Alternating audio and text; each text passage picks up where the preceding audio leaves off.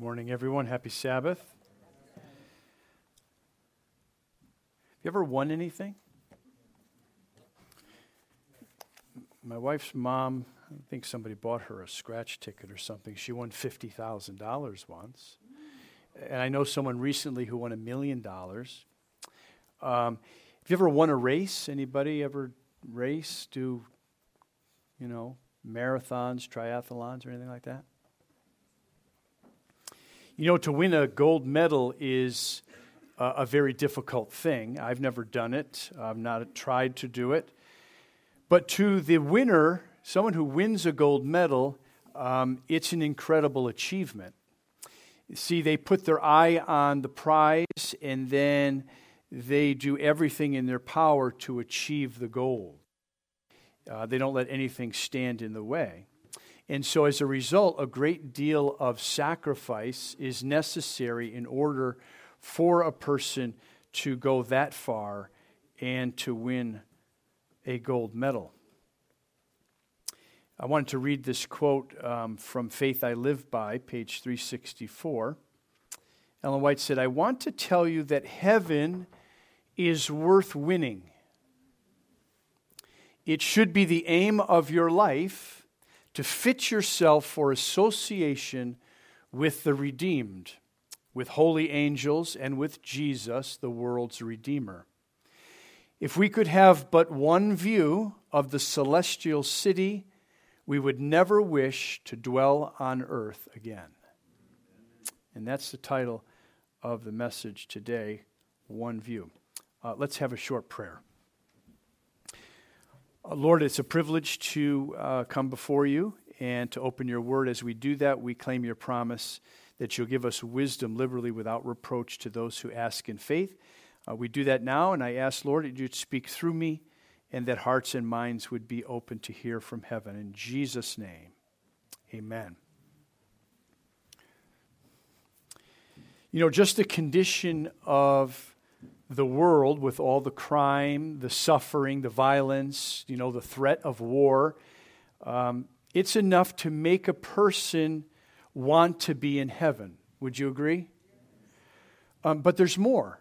There's more to it than just escaping um, what is happening all around us in the world. you know, we, we, we naturally adjust to and become accustomed to the way things are. And that's not a good thing uh, always. Um, and what happens when we get accustomed to all of the violence and crime and the suffering and the unrest and everything else you see in the world is we can lose sight of the heavenly kingdom because this uh, world unfortunately can become our home and it's not our home. Uh, Pastor Gill read that our citizenship is where? It's in heaven. That's right. That's right. But if we could have but one view of the heavenly city, we would never wish to dwell on earth again. That's really a, a remarkable statement. It should be the aim of our lives to be fit for association with those that are in heaven with the saved, the holy angels, uh, Jesus who died for us. And, and so I want to talk a little bit about this heavenly home. If you would go to the Gospel of John, chapter 14. Gospel of John, chapter 14. And there's Bibles there in the pews. encourage you to look up these verses yourself because faith comes by hearing and the hear and hearing by the word of God. And you don't just want to listen to me, you want to look for yourself. John chapter 14, and Jesus is speaking, and he says this Let not your heart be troubled. You believe in God, believe also in me. In my Father's house are what? Many mansions. If it were not so, Jesus said, I would have told you. I go to prepare a place for you, and if I go and prepare a place for you, I will what? Come again and receive you unto myself. Notice this that where I am, where Jesus is, there ye may be also. So don't be troubled. Trust in God. Uh, put your faith in Him. he has many dwelling places. He's gone to prepare one especially for you. He knows you better than you know yourself. And I think it's safe to say that um, when you see your heavenly dwelling place that God has made, you'll say, Oh, this is exactly the way I would have done it. It'd be just right for you. And He's coming again uh, very soon. The Bible tells us that. And we can be together with Jesus. So um, let's go to Revelation. I want to look at a description of the New Jerusalem, that holy city. So we're going to go to Revelation. Does anybody know what chapter we're going to go to? 21. Chapter 21. And we're going to jump around a little bit. Um, we're going to go to, to Revelation 21, and I'll begin reading in verse 2. Revelation 21 2. And I, John, saw the holy city, New Jerusalem, coming down from God out of heaven, prepared as a bride adorned for her husband. And I heard a great voice out of heaven saying, Behold, the tabernacle of God is with men, and he will dwell with them, and they shall be his people, and God himself shall be with them and be their God. Isn't that good news? And God shall what? Wipe away all tears from their eyes, and there shall be no more death, neither sorrow nor crying, neither shall there be any more pain, for the former things are passed away. Verse 5 and he that sat upon the throne said, Behold, I make all things new. And he said unto me, Write, for these words are true and faithful. Now go to verse 10. 21 verse 10 And he carried me away in the Spirit to a great and high mountain, and showed me that great city, the holy Jerusalem, descending out of heaven from God, having the glory of God, and her light was like unto a stone most precious, even like a jasper stone, clear as crystal, and had a wall great and high, and had twelve gates, and at the twelve gates twelve angels, and names written thereon, which are the names of the twelve tribes of the children of Israel. Verse 13 On the east three gates, on the north three gates, on the south three gates, and on the west three gates. The wall of the city had 12 foundations, and in them the names of the 12 apostles of the Lamb. Verse 16 And the city lieth four square, and the length is as large as the breadth. And he measured the city with the reed, 12,000 furlongs. The length and the breadth and the height of it are equal. And he measured the wall there of an hundred and forty and four cubits, according to the measure of a man, that is, of the angel. And the building of the wall of it was of jasper, and the city was pure gold, like unto clear crystal. And the foundations of the wall of the city were garnished with all manner of precious stones. The first foundation was jasper, the second sapphire, the third a chalcedony, the fourth an emerald, the fifth sardonyx, and the sixth sardis, the seventh chrysolite, the, the eighth beryl, the ninth topaz, the tenth chrysoprase, the eleventh a jacinth, the twelfth amethyst. I had a hard time there. And the twelve gates were twelve pearls. Every several gate was of one pearl, and the street of the city was what? Pure gold as it were transparent glass. And I saw no temple therein, for the Lord God Almighty and the Lamb are the temple of it. And the city had no need of sun, neither of the moon to shine in it, for the glory of God did lighten it, and the Lamb is the light thereof. Now, Revelation 22, we're just going to read um, a few verses from beginning in verse 1. And he showed me a pure river of water of life, clear as crystal, proceeding out of the throne of God and of the Lamb. In the midst of the street of it, and on either side of the river, was there the tree of life, which bare twelve manner of fruits, and yielded her fruit every month, and the leaves of the tree were for the healing of the nations. And there shall be no more curse, but the throne of God and of the Lamb shall be in it, and his servants shall serve him. And they shall see his face, and his name shall be in their foreheads. And there shall be no night there, for they need no candle, neither light of the sun. For the Lord God giveth them light, and they shall reign forever and ever. Praise the Lord. So, sounds great, right? Precious stones, and, and we're going to be with the Savior forever. No more pain or suffering or death. But here's the question Is there room for you and for me? Is the city large enough for the saved of all ages? So, Karl Haub, eh, he's, he's part of a nonprofit population reference bureau, and he calculated, or they calculated, that as, as of 2011, the total number of people that had ever lived was approximately 107 billion. 107 billion. That's a lot of people, isn't it? I'm going to try to advance this. Let's see what's going on here. All right. All right, so Colossians, um, what is that, 3 2? It says, Set your minds on things above, not on the things of earth. So we're going to set our minds here for a moment on things above. The Bible tells us that this holy city, the New Jerusalem, uh, the foundation is laid out as a square, and it's between 1,400 and 1,500 miles around. So that's about 350 to 375 miles on each side or 122,500 square miles.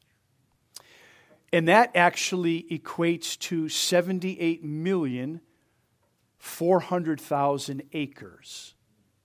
So that's a lot of acres, right? 78 million acres. So to put it in perspective, the state of Oregon is 63 million acres. So the the holy city has 15 million more acres. Just the foundation, just the first floor. It's massive, it's larger than the state of Oregon. And the population of Oregon is about 4 million people. And there's lots of open space in Oregon. So heaven is, is large enough to fit not millions of people, but billions of people. If you, give, if you gave every person alive today, there's about 7.3 billion people alive today. If you gave every person a quarter acre, they could all fit in Australia. Just give you an idea of that. We could take everyone on the planet, give them a quarter acre, they'd fit in Australia. We really are spread out. Yes, there are some very congested areas of the world, but this is big. So the Bible tells us that not only is uh, the New Jerusalem a square, it's a cube because it's as high as it is wide and deep. Okay? It's as high as it is wide and deep. Let me see if I have a picture there. This is an artist's rendition. The city is laid out as a square. Its length is as great as its breadth. Its length, breadth, and height are equal. That's right from the Bible. And so in Revelation 21 16, it, it talks about this. We just read that. And so when you do a little bit of math, if you were to say that a story is 10 feet high, and I think that's pretty average, but you know, God's going to do things on a bigger scale. But let's say that a story is 10 feet high. This cube would have 154,000 floors, 154,000 stories. I mean, it's so massive that we, we really can't wrap our minds around how big it is. I don't know exactly how God is going to do it. We, we can just take scriptures like this and do the very best that we can to imagine. But remember, if we had one view of the celestial city, we would not want to spend another moment here. It's how great it is. Each story could hold 78 million people and there's 154,000 stories. And you know, of course, uh, Karl Haub's figure of 107 billion people, you know, we don't know how accurate that is. We, we know that he studied it and used population records and genealogies, etc. Um, but if it's remotely accurate, every person who ever lived could live in the city and have plenty of room. Plenty of room. You know, in the beginning, heaven appeared as God originally intended. Look at this building here. Uh, this is in United Arab Emirates in Dubai. It's the tallest building in the world. I don't think anyone's built one bigger since 2010. Um, but it's 2,722 feet tall. It's, it's very, very big. This, the holy city will just, this is a joke in comparison to what God has done. But this is man's best work, you know, as far as buildings that stand straight up uh, in height. So, you know, when God created the, the garden for Adam and Eve, talks about this garden, and you know, I've seen some very nice gardens. This is a pretty garden, isn't it? I'd like to have that in my backyard. Um, but the one that God made, you know, this is this pales in comparison to what God has created and what He's going to create. You know, uh, generations of sin have really marred the landscape. But this is a modern garden here. It's very pretty but it doesn't compare. It's unimaginable how gorgeous the garden that God created was. If you remember, we're told by inspiration that when the first leaf fell, it was equivalent to a person dying to Adam and Eve. It was devastating. And uh, so, again, um, God is so high above us, and his ways are so high above our ways that we really uh, are not able to imagine how great uh, heaven is going to be. You know, and, and, and the earth contained birds of every species, and I love birds. And I look at some of these birds and I look at the colors, and of course, the clicker acts up when I don't want it to. I look at these colors of these birds. You know, we were on vacation years ago when our twins were real small, and at the place we were staying, they had these big cages and all these tropical birds, and they were amazing, just amazing. But imagine uh, what the original was like and what it's going to be like in heaven when God recreates, okay? These are breathtaking birds, but God has something better in mind. And Genesis talks about a river that watered that garden, right? Um, and it split into four river heads. And you know that those rivers were incredibly beautiful. And so we, you know, we could look at some pretty rivers here. That water's very clear. I've scuba dived in a river in Florida. It was like scuba diving in a bottle of Poland Spring water. It was absolutely clear. The fish were big. I mean, the turtles were big. And it was fresh water. It was 100% spring fed this river, and it was amazing. But God has something better in mind, even than that. I'd like to just dive in that river there. That, that looks fun, looks very clear. So, heaven is worth waiting for. Um, the greatest of all blessings would be that we would be able to be in the kingdom with Jesus, right? To be with our Savior. Um, with Jesus dwelling amongst us. So, what is happening? Where, where do we find ourselves today?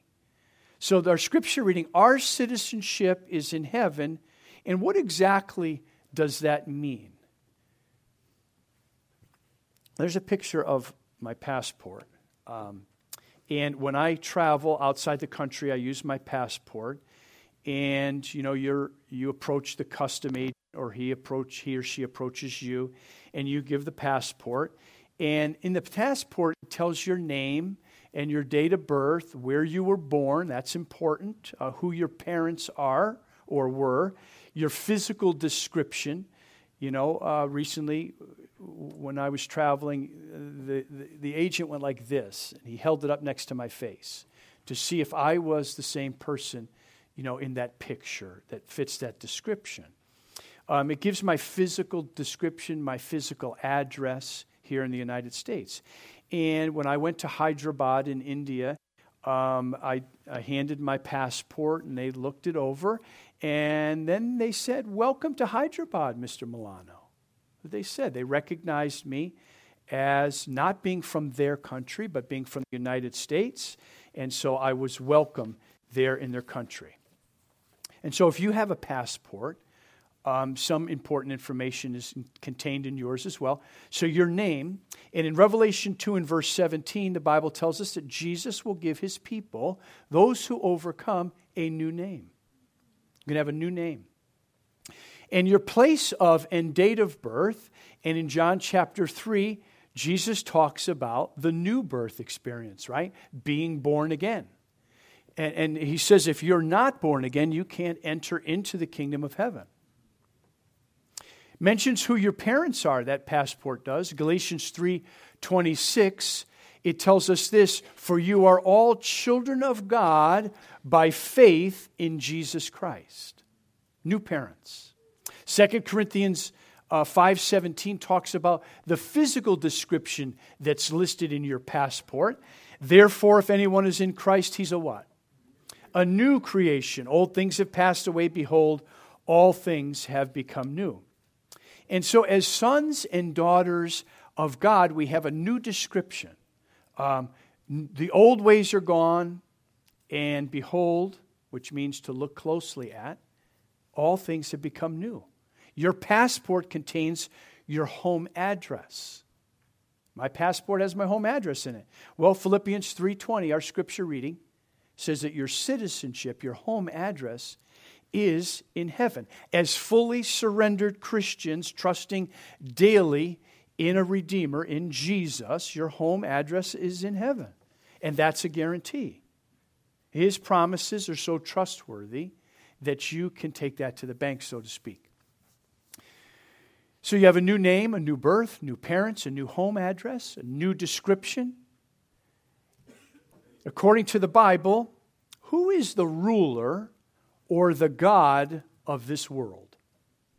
Satan is. That's right. So John 12 31, John 14 30, John 16 11, and 2 Corinthians 4 4. 2 Corinthians 4 4 tells us that Satan is the lowercase God of this world.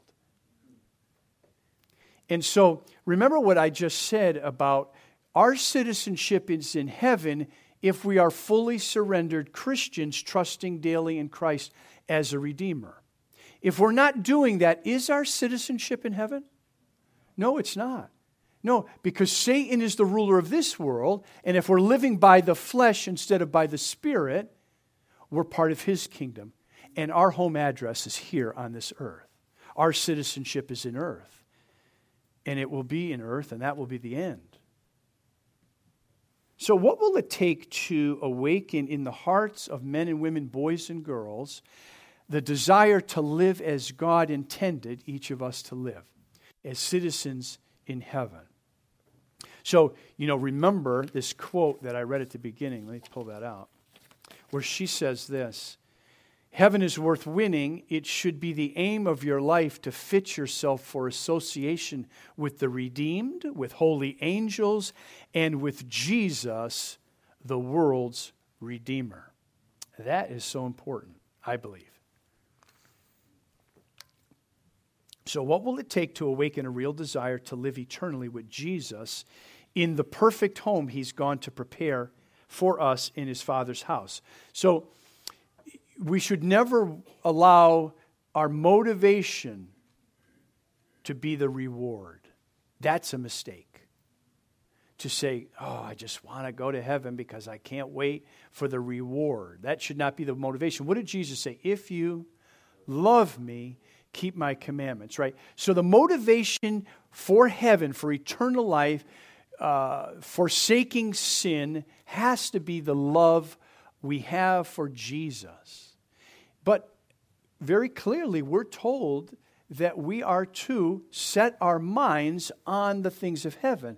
Not, we need to have that view of the celestial city, to recognize that although we are accustomed to so many terrible things because we've been here so long, this is not what God intended for us. What He has in mind for us, if we had one view, we would never wish to dwell on earth again. And so it's very important that we, we read these scriptures, get a mind picture of what God is telling us that heaven is like, but let love be the motivation. In, in uh, 1 Timothy chapter 6, uh, Paul warns of various pitfalls that we as Christians can fall into and sometimes do fall into. And he lists some of them wrong doctrines, pride, envy, strife, evil suspicions, the love of money. And then he admonishes us to flee these things and pursue righteousness, godliness, faith, love, patience, gentleness. And he continues and he says in verse 12, fight the good fight of faith, lay hold on what? Eternal life. Lay hold on eternal life. Ephesians 2:19. Now therefore you are no longer strangers and foreigners, but fellow what? Citizens with the saints and members of the household of God. That should be our goal. We want to be of the household of God, of, of God. And you know, Paul Paul said, I die daily. This is a decision that we make every day to be citizens of heaven. Does that make sense? Okay, great. In James uh, chapter 1, verse 2, count it all joy when you fall into various trials. So there will be various trials. I wouldn't be fair to you if I just talked about the golden streets. Uh, without, it's not reality to leave out um, what lies between us and those golden streets. In John 16 33, Jesus said, In the world ye shall have tribulation, but be of good cheer. I have what? Overcome the world. And, so with Christ, we are to become overcomers. So in Revelation 2, here's a little quiz Revelation 2 and Revelation 3, how many times does Jesus tell us, uh, uses that word overcome? Anybody know? Seven times. That's right. Perfect number, complete number. Seven times we are to be overcomers. Revelation 2 7, 2 11, 2 26, 2 17, Revelation 3 5, 3 12, 3 21. To him who overcomes, to him who overcomes. This is from Our High Calling, page 310. Um, you know, in Ellen White's day, there were no tow trucks. And, and it, I just love the fact that she says what she's about to say. It's, it's pretty interesting. Man cannot be towed to heaven. So when I think of towed, I think of a, of a tow truck, but there were no tow trucks. Man cannot be towed to heaven, he cannot go as a passive passenger. He must himself use the oars and work as a laborer together with God. If you think you can lay down the oars and still make your way upstream, you are mistaken. We won't be towed to heaven. There, there are going to be difficulties, struggles. We have to resist the devil. Uh, these things, these trials are going to come. When difficulties come, when trials and tribulations come, don't slip away. Don't throw in the towel. Don't let circumstances take you down or lead you away from Jesus and say, oh, Jesus doesn't love me. I've heard people say that. Bad things happen. Oh, Jesus doesn't love me. And those things are just not true. We've got to be honest with ourselves. By faith, we can become overcomers. And Jesus would not have told us to be overcomers uh, seven times in those two chapters. By the power of his blood, by faith in Jesus, we can become overcomers. And it's a good fight. I want to tell you that heaven is worth winning. When sinful man can discern the inexpressible love of God in giving his Son to die upon the cross, we shall better understand that it is infinite gain, infinite what? Gain to overcome as Christ overcame.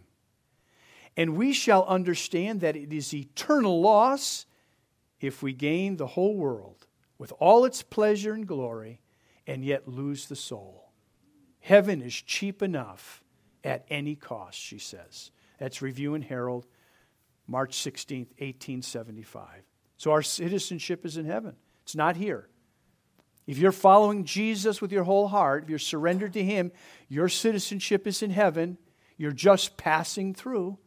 You have a job to do, but you're just passing through.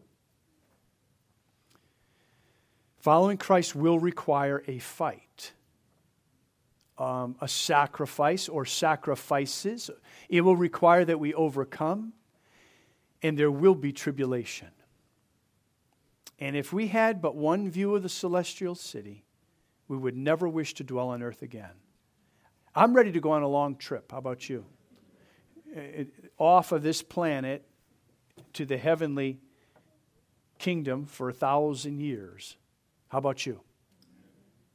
Let's pray. Why don't you kneel if you can?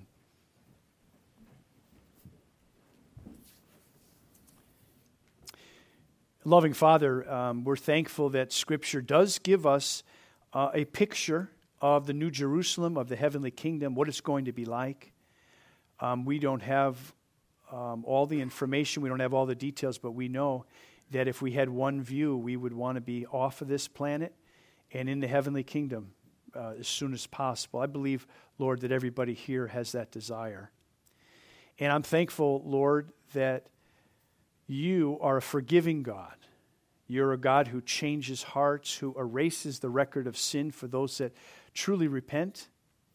And it's a joy to know that we can, on our knees right now, confess our sins, and you're faithful and just to forgive us and to cleanse us from all unrighteousness and that we can be citizens of the heavenly kingdom.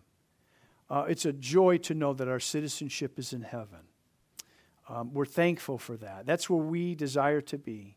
But we know, Lord, that there's some things that have to be done, that we have to do, that you have to do, uh, that have to take place on this planet before we can go home, before you come to take us home. And so, Lord, by the blood of Jesus, by his grace, his love, and his sacrifice, we desire to be fit for the heavenly kingdom. Lord, empower us. Pour out your Spirit upon us all. May the Holy Spirit uh, guide us. May He do a work in our hearts that cannot be done otherwise.